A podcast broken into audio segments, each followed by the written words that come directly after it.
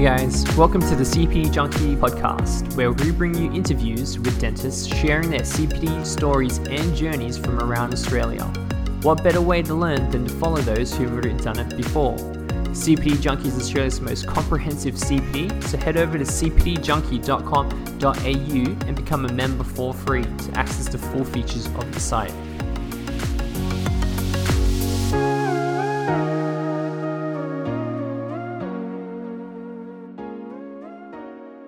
I'm your host, Lawrence Doan, and tonight we're joined by Dr. Amelia Judson. Originally from Gate, where her family has lived for over 100 years, she decided at the age of 12 that dentistry was for her. She graduated from CSU in Orange, where she discovered her musical talents in DJing around the campus. She even played at the Future Music Festival on her 20th birthday However, the club scene wasn't for her, and soon after graduating, joined Smile Solution Collins Street in Melbourne before eventually transitioning back to Sydney to work at FY Smile in Double Bay. Her special interest lies in cosmetic dentistry and facial aesthetics.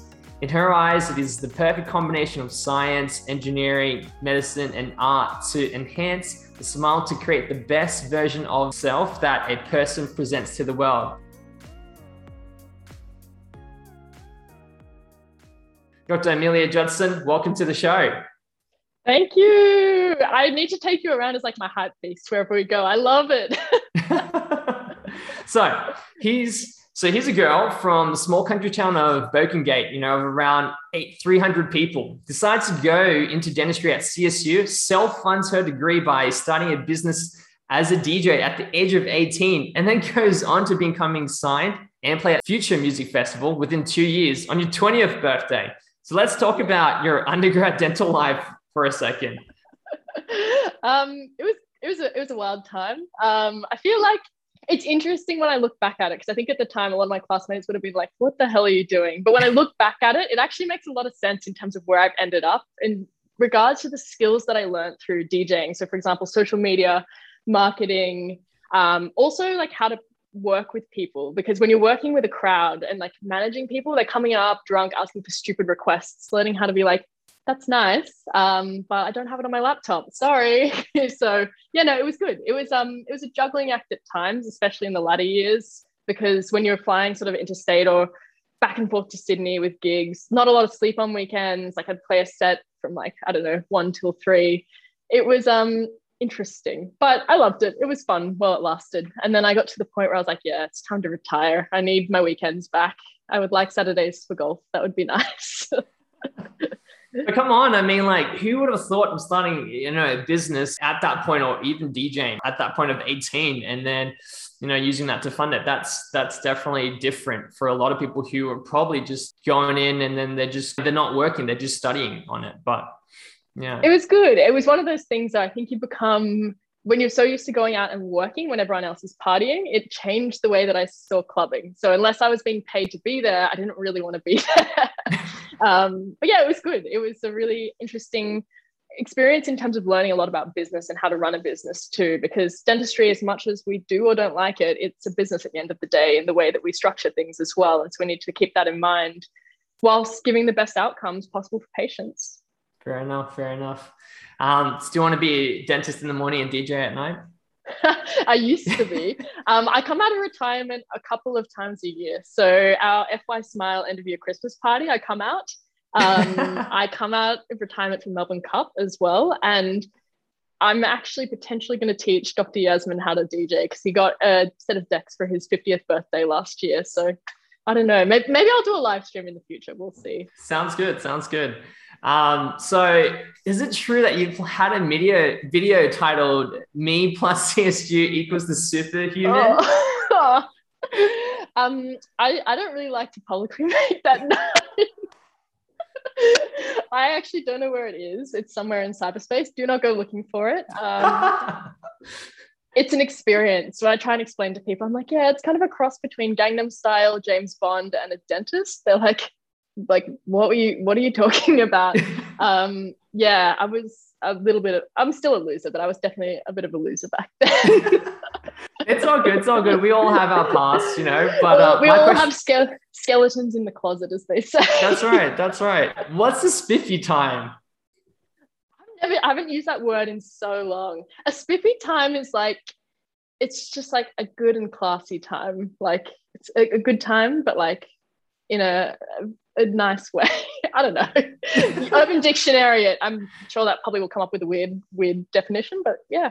Did that have anything to do with how you um, you were getting the regional scholarship at CSU?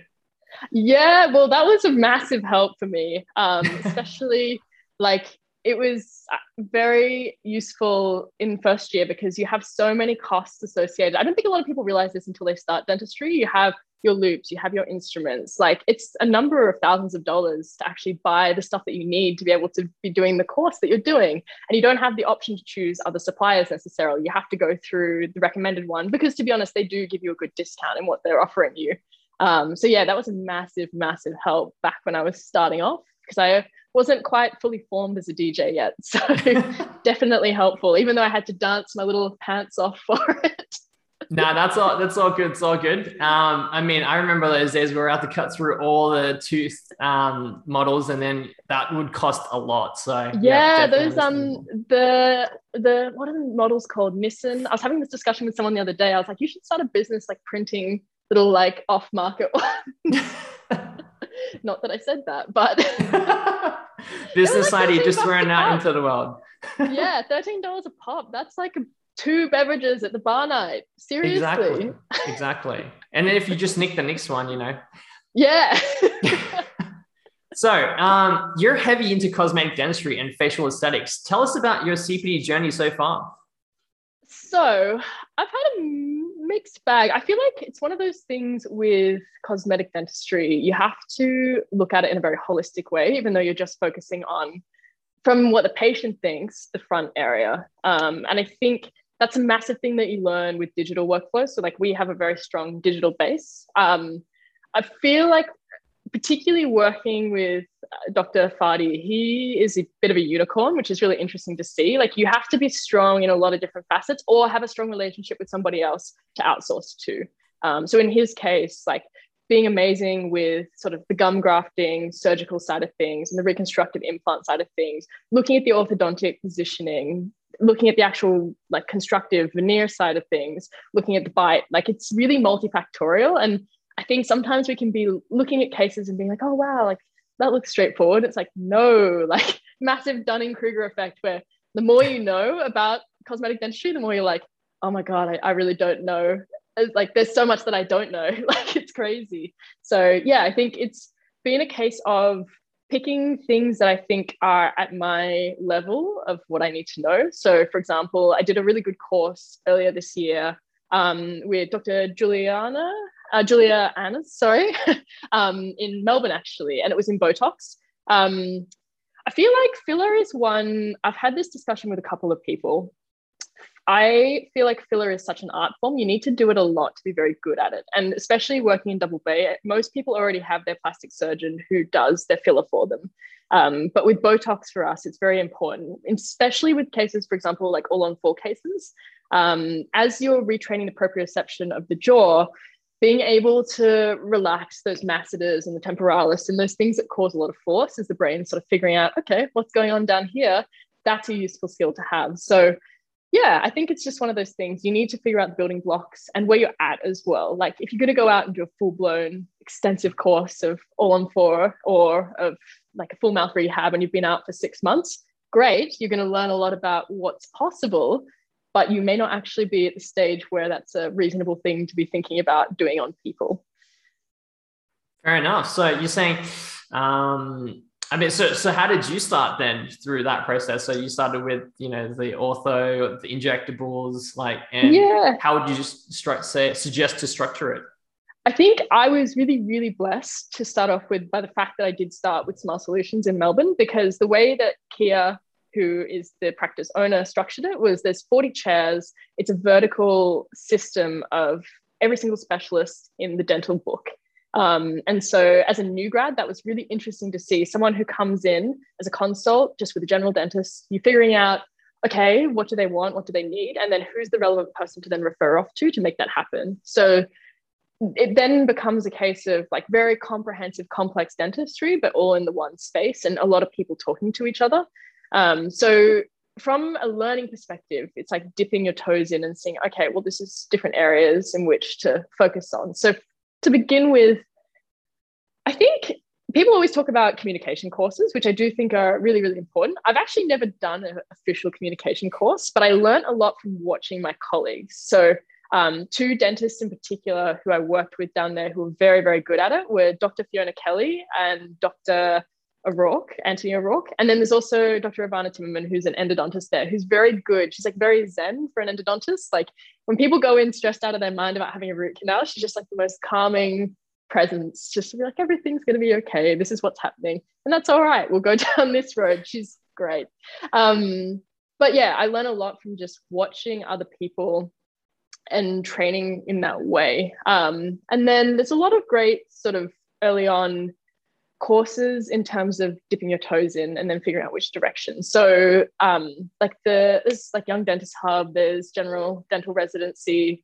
Um, and I think they're structured to be very good for people who are earlier on in their career. I think I was listening to the talk with the podcast the other day, and someone was mentioning you can do a course, but sometimes it's like a little bit too beyond where you're actually at, which is not a bad thing because it's really important to have a good general idea, even if you're referring people out of what is possible and what is appropriate and what the options are.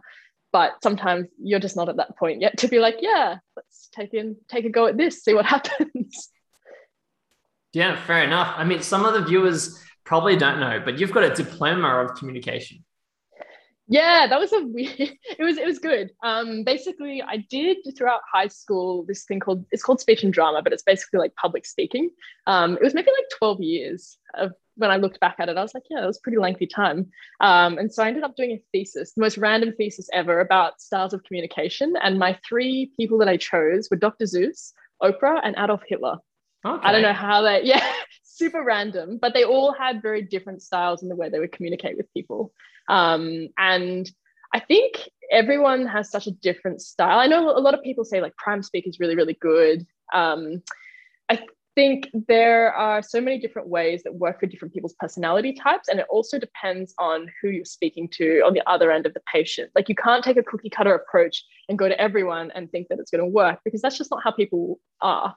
Um, you need to listen. Listening is like a very important skill to learn. A lot of people think that they do, but they don't necessarily really hear they hear what they want to think a lot of the time i think. Um, but yeah it's one of those situations you learn other people's styles test it out see what you're doing well and what could be improved. Um, say for example like dr fadi when he comes in and speaks to a patient a lot of the time people have sought him out specifically so he'll just tell them what they need and they're like okay yeah let's do it. Whereas people who are earlier in their career you have to build that rapport and that trust and also convey the value of what you're doing. And I think you yourself actually have to believe in the value of what you're doing because as a new grad, it's pretty confronting going from like treatment planning a $50 filling at university and then all of a sudden that $50 filling is now a $300 filling and you're like oh i i don't know like this is a weird uncomfortable leap to make. I'm still doing the same thing but the value of my time is very different now. Um yeah so it's one of those things. I think working on your clinical competence will change your ability to convey and communicate a lot too. Yeah, yeah. I mean, and then that transition from that, you know, 300 to 30,000 kind of treatment plan. That's yeah. You know. Well, this is the interesting thing. The first cosmetic case that I did like that in um, Melbourne was actually with Dr. Fiona Kelly. And I had this case, I knew what it needed, but I just said to her, I actually don't feel comfortable having that conversation. And I don't know how to have that conversation. Like, that's a big thing to say to someone. And so she was really amazing and generous in her time. And she said, Look, I'm more than happy to treatment plan it with you. Sit down, have that conversation, make sure everybody's on the same page, and work through with you to do the clinical aspect of it too. So I think the people that you have around you have a really huge impact in being able to learn and helping you spread your little wings that are slowly growing to fly. So, I mean, I think we've kind of dabbled in it, but of all those CPDs, what's had the biggest clinical impact on your dentistry today? Um, I think I'm in a very unique perspective, uh, perspective situation in the sense of the practice that I work in, which I feel very, very blessed to be within. Um, so, a lot of the time, like uh, Dr. Yasmin's obviously a key opinion leader for digital smile design. So I'm being taught every day. I, I, I act as his shadow essentially in a lot of stuff that we do with All on 4 and DSD. Um, so a lot of the courses that I do are to bolster things that I'm learning within. Um, but with that said, there are fundamentals that have been very, very useful. So I wasn't a person to jump straight into, oh, I'm going to go do this veneer course or I'm going to do X, Y, Z. Um, I think I looked at it in terms of what am I going to actually use on a regular basis? Because it's one thing to do a course and do it out of the love and the passion. But I look at it and sort of say, okay, in the next 12 months, how much value would this bring to my patients and what I'm doing from a day to day perspective? So um, one course that really stands out to me that is really good um, because I knew a lot about the digital workflow, but I didn't know how to do CEREC. I was like, oh yeah, like I understand it, but I've never actually done it. Um, and so uh, the CEREC files team, Dr. Lawrence Lau and um, Dr. Alistair Graham, they're really, really good. They do them in a couple of different cities, I believe. Um, but it was great because I see all this complex stuff all the time, but I didn't have the fundamentals there necessarily to build out. And also just like problem solving being able to design stuff digitally and then mill it and print it in house really quickly is a very useful thing. Um, and it can shift the way that you treatment plan stuff even as like temporary measures. Um, for example we were treatment planning something with um, dr fadi the other day and we were saying he was we were trying to figure out how many appointments of sedation we would need. And he wants to do like a bite lift essentially. And we were sort of trying to figure out do we get them to do it and then come back and cement? Like, what's the process? And I said, well, now that I know how to actually design, how about you do the prep to start off with? I'll go away, design them, mill them, bring them back to you. And then you can do it on the same day. Like it makes it so much more flexible and easy. And you can be really nimble on your feet to do stuff. So that was a very, very useful course and one that I actually feel like well, I know I've already been using it a lot. Like it's interesting. And they've got two as well, which is good. I haven't done the second one yet, but it's on the list of things to do. Um, yeah, I think it's, yeah, that's one of the really good ones. I I tend to agree with a lot of people when they say you have those big courses where like there's a lot of people speaking. They're sort of more like the greatest hits of dentistry. They're very inspirational, but you don't like I try to be positive, and I'm always like, oh, I'm surely there's something that could come out of this. Um, but it's more like a teaser and a taster of like where are you headed, what are you interested in.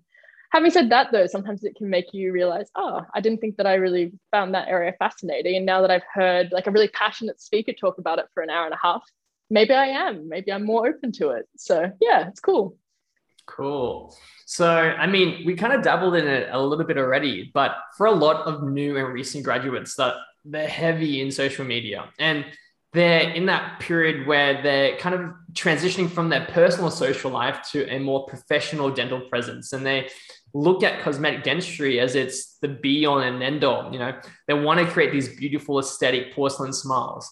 And as someone who's gone through that transition and now into cosmetic dentistry you know what would you say to some of these graduates? I mean we talked about the highlight reels and you know it's not all that in six months time but yeah, I think it's a very interesting space. And I um I had this conversation a lot with a couple. I've got a group of girlfriends that I catch up with from various different universities who graduated at the same time. And I think we sort of came to the conclusion that it's a very double-edged sword. So like it's awesome in terms of inspiring you to see what you can achieve. Um, but it's kind of similar in the respect of like you have all these like big booted Instagram baddies out there angles, lighting, Photoshop. It can be very similar in dentistry. And I didn't realize this probably until like the last 12 months that it is not uncommon for people to Photoshop their work. And like most photography courses or books that you read, they explain to you how to do it. The level of retouching, like you never know what's actually going on in the background. Um, and I think it's well just like the pure amount of work that people appear to be pumping through is quite interesting as well. Like I feel like sometimes you can get this feeling of, oh yeah, I've issued five sets of Invisalign and I've done two full mouth rehabs and an all on four upper arch. And it's not even lunchtime yet. And having worked with like Fadi is amazing at what he does. Seeing the time and like the painstaking work and planning that goes into it, he'll happily sit there for six to seven hours just doing surgically guided preps um, because that's the time that you need to put in to get exceptional results. And so I think sometimes it's easy to be like, oh, like you compare your challenging days where you're really not struggling necessarily, but like you you're not creating these crazy pieces of art um, and be like, oh, I'm why am I not like that? And it's like, well, most people aren't like that on a daily basis either. It's it's the highlights, and that's fine. Like we really always should be striving towards something better. Um, but I think it's also being realistic about what is achievable because it can be really disheartening. And you sort of like, well, what hope do I have? But like, as long as you're comparing yourself to yesterday in terms of your clinical abilities and know that you're doing the best you can for your patients, like that's the important part. Um, yeah. Yeah, yeah. I mean, you know, veneers are in, and you know, it's all over Facebook, Instagram, TikTok. Everyone wants the quick fix now. You know, has yeah. your views changed of what it was initially to what it has now, or? I think it's really important the education piece of it. Like, I, it's interesting when I talk to friends who are non-dental friends. They know how to pick a really bad set of veneers, but they don't necessarily have the education around what is good and what is considered a good treatment plan. Um, and so I think as well, like we as dentists, we often like to post our work, which is great. But for the average patient, they don't really care. Like, uh, to be honest, they're like, okay, cool. Like that's a mass of blood and bone and things. I don't really know what I'm looking at. Um, and so, like from an inspirational, aspirational side of things, that's great. But the education piece of like what is considered a good option, like some of the trends you see on TikTok is it's just crazy. Like I sit there and I'm just like, oh my gosh, this is literally a hot dumpster fire. What are you doing?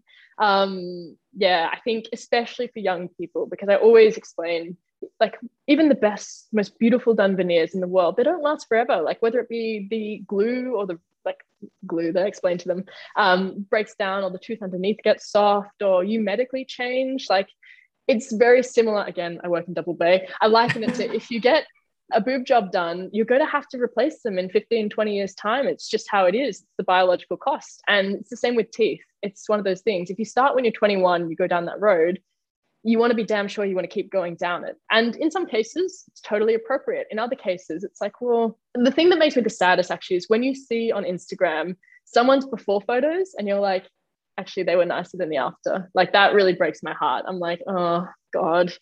Um, but then it can be an incredibly transformative thing. And it's, I think, coupling a couple of different treatment modalities and making patients understand too that it's not just like a snap your fingers and we're there. Like 90% of cases we deal with are orthodontics, Invisalign before veneers. And so a lot of the time they're like, oh, do I really need it? And it's, I think that's the beauty of digital workflow as well, is you can show them a mock-up of like before Invisalign if you were to do veneers and after Invisalign if you were to do veneers and they can physically see that difference in their mouth and they're like oh yeah that makes more sense. Because they might think they have straight teeth but it's like well we're trying to limit the amount of camouflaging and the limit the amount of tooth structure that we're actually physically removing because at this stage the technology that we have we can't grow that back. We kind of only get one shot with that. So we want to make sure that we're pretty particular about how we do that or it might just be you know restructuring it into the right position. They just look a bit off but it just needs to be in the right place right? Yeah and you see some amazing work. I've seen so many great cases of bonding by people on instagram where like they do some whitening they do a bit of bonding here and there and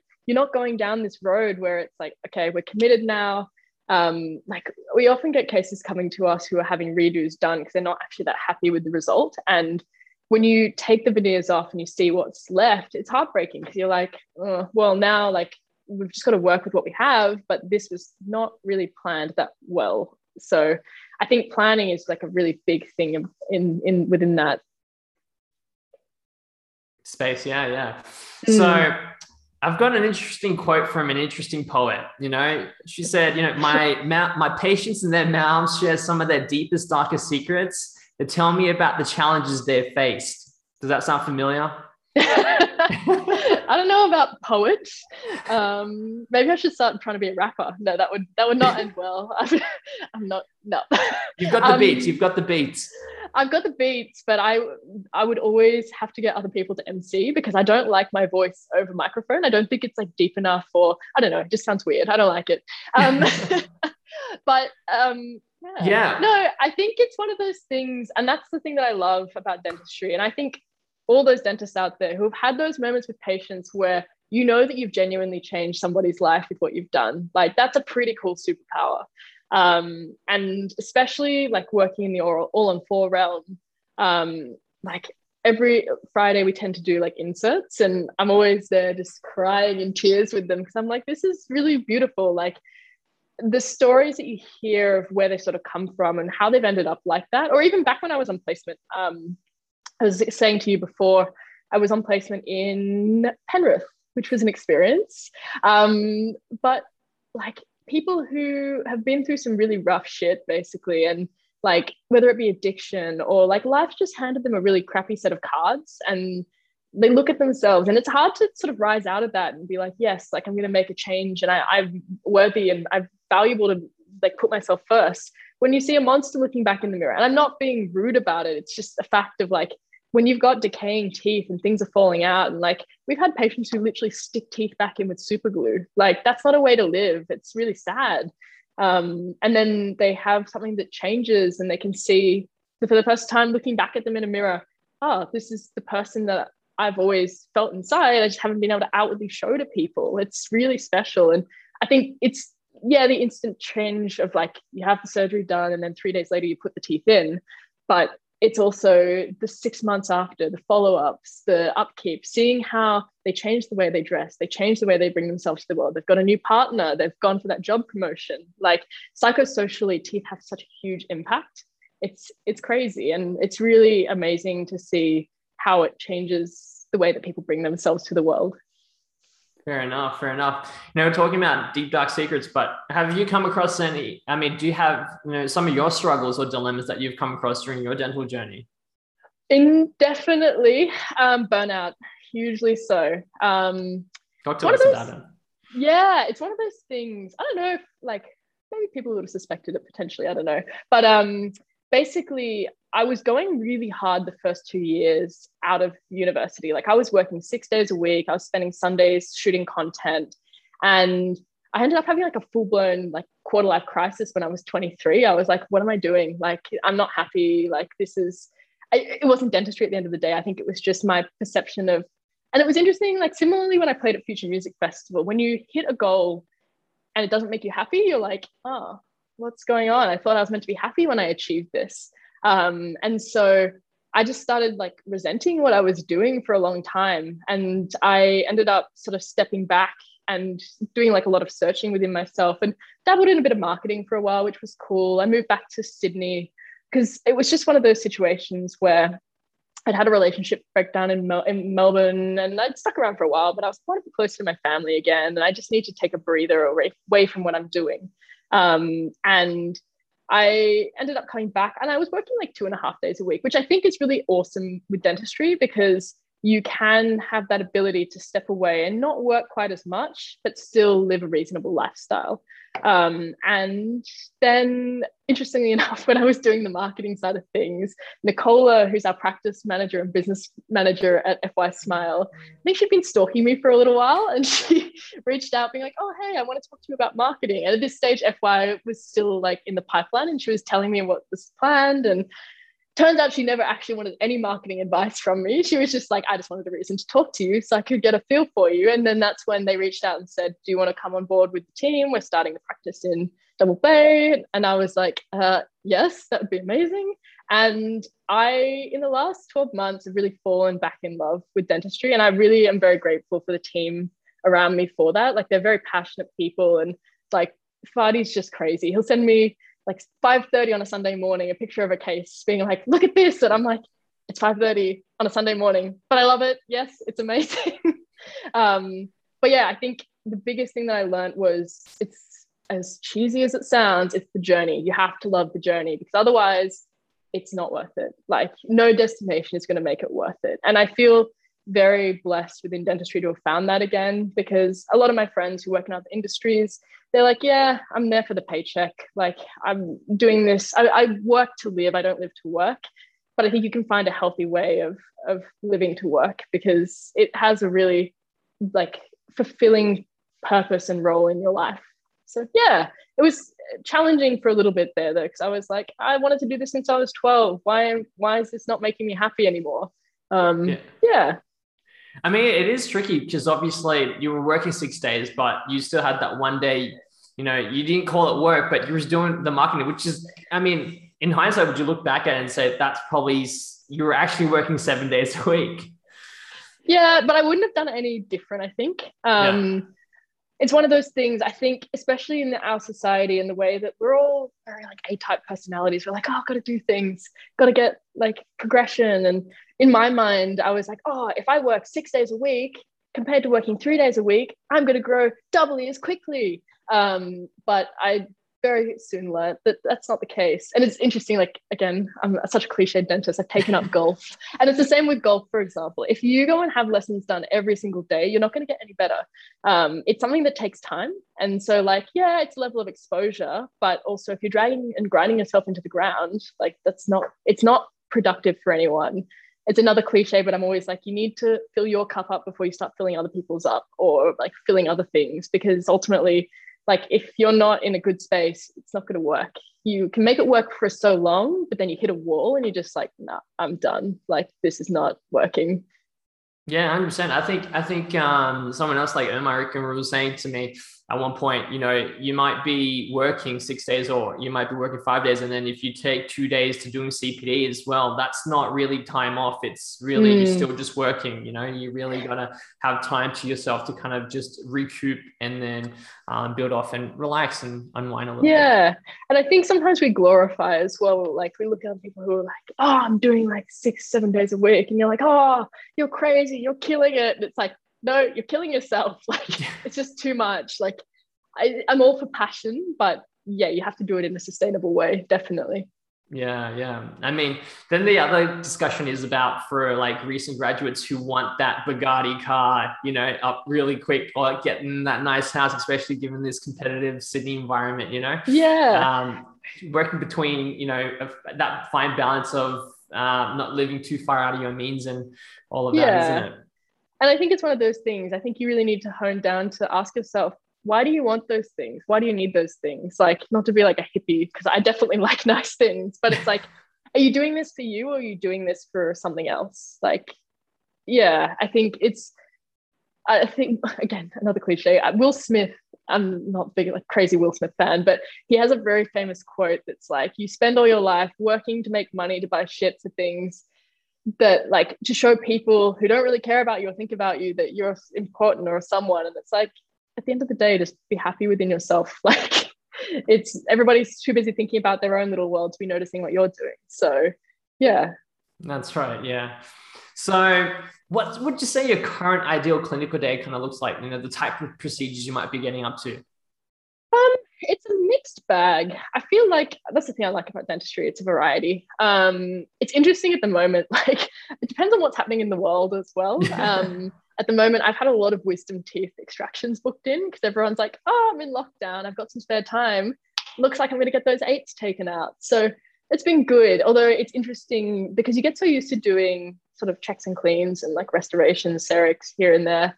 Um, that when you start doing longer appointments back to back to back, you realize the sort of clinical stamina that you need to have to be able to do that. Like I'll work alongside Fadi on a, a surgical day and he'll smash out like two upper arch and lower arch all on fours just like that. And then I'm like on the floor after I've done like back to back three wisdom teeth, like full removal. and I'm like, oh gosh, this is a lot.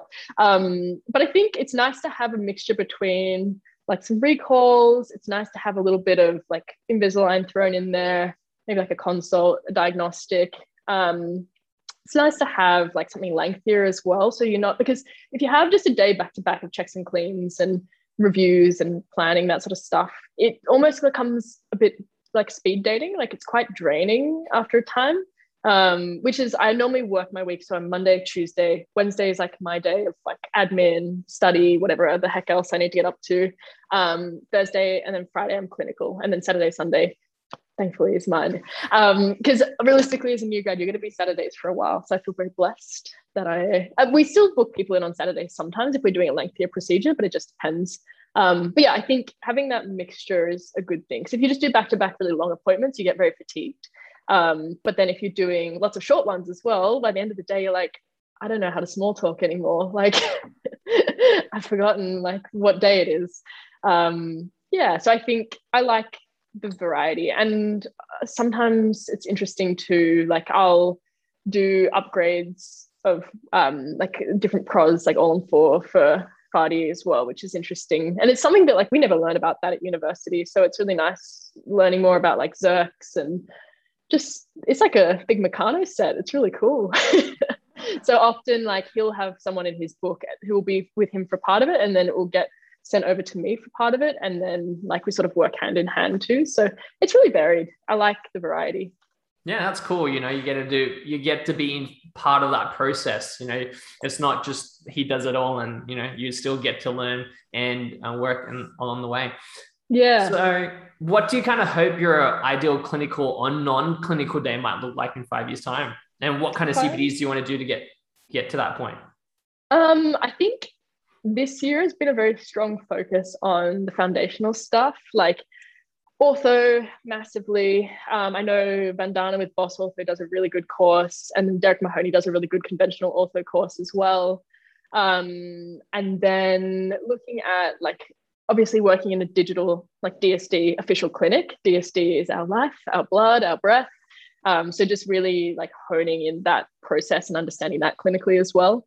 Um, but I think in five years' time, once I have those foundational aspects of like facial design, looking at smile, etc., then probably looking down the road of implants. But I think there's no rush in that necessarily. Like ideally, I would love to be able to do all in four one day. Um, but it's one of those things you have to get very proficient at individual implants first. And I think there's this real trend on Instagram at the moment in particular. Like everyone's veneers are old hat. Everyone's heard about veneers. Everyone does them now. Um, a lot of people are starting to move into this all on four space. And it's an amazing transformative treatment, but it's also technically very, very challenging. And you do need a lot of experience to do it well. And again, we see a lot of cases where when people have stuffed it up, we then see the patients. Um, and there's one case in particular recently that came to us that was it was like really upsetting to be honest, because this guy just hadn't had enough of an alveolectomy, and there was like this weird flange going on, and he couldn't clean anything, and the implants were failing. This poor guy has spent so much money, so much time, been through that surgical process, and he's just gotten this horrendous outcome. Um, so I think like going into that, I want to make sure that I know what I'm doing really really proficiently. Because even like you can have obviously the guides that show you where to place them and what to do but it's once you've done that alveolectomy reduction and you've gotten into that space the bone density can look like one thing but once you actually start placing stuff it's never quite what you expect. And you need to have that really sound understanding of how to mitigate those problems and how to react to get that outcome because you can't just be like all right i'll close it up and we can try another day. No you have to get it done then um, so yeah, I would think that would be an interesting space, but I don't know if that's a five year timeline or whether that's more a 10 year timeline. It's just something to build towards. Mm, interesting. So we've we were putting out some questions out there to the the Instagram and the Facebook community, and we got a question back, and it was, "Do you want to specialize or become a practice owner at some point?" uh, no, I don't want to specialize.